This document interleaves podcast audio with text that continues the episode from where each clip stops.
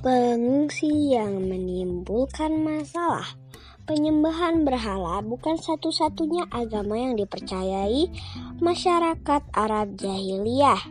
Salah satu agama yang ada yang ada saat itu adalah Yahudi. Agama Yahudi berkembang pes, pesat di Yaman.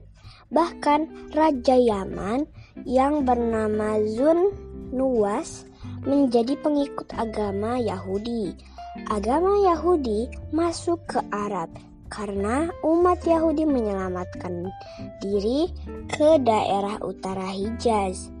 Wilayah di se semenanjung Arab tempat kota Mekah dan Madinah berada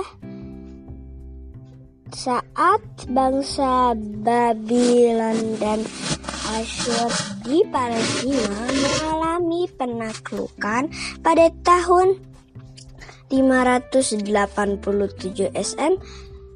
Selain itu, penjajahan terhadap Palestina yang dilakukan oleh Kekaisaran Romawi pada tahun 70 M.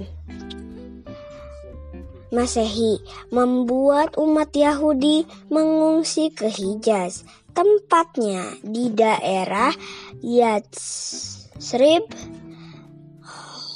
Khaybar, dan Taima.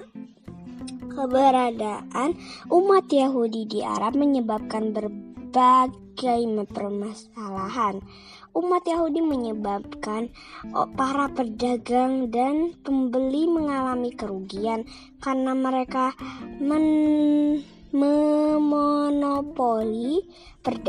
perdagangan.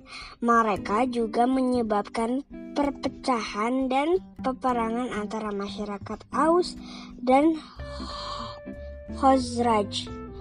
Saat Rasulullah SAW hijrah ke Madinah, umat Yahudi di kota itu selalu memusuhi dan berbuat jahat kepada beliau.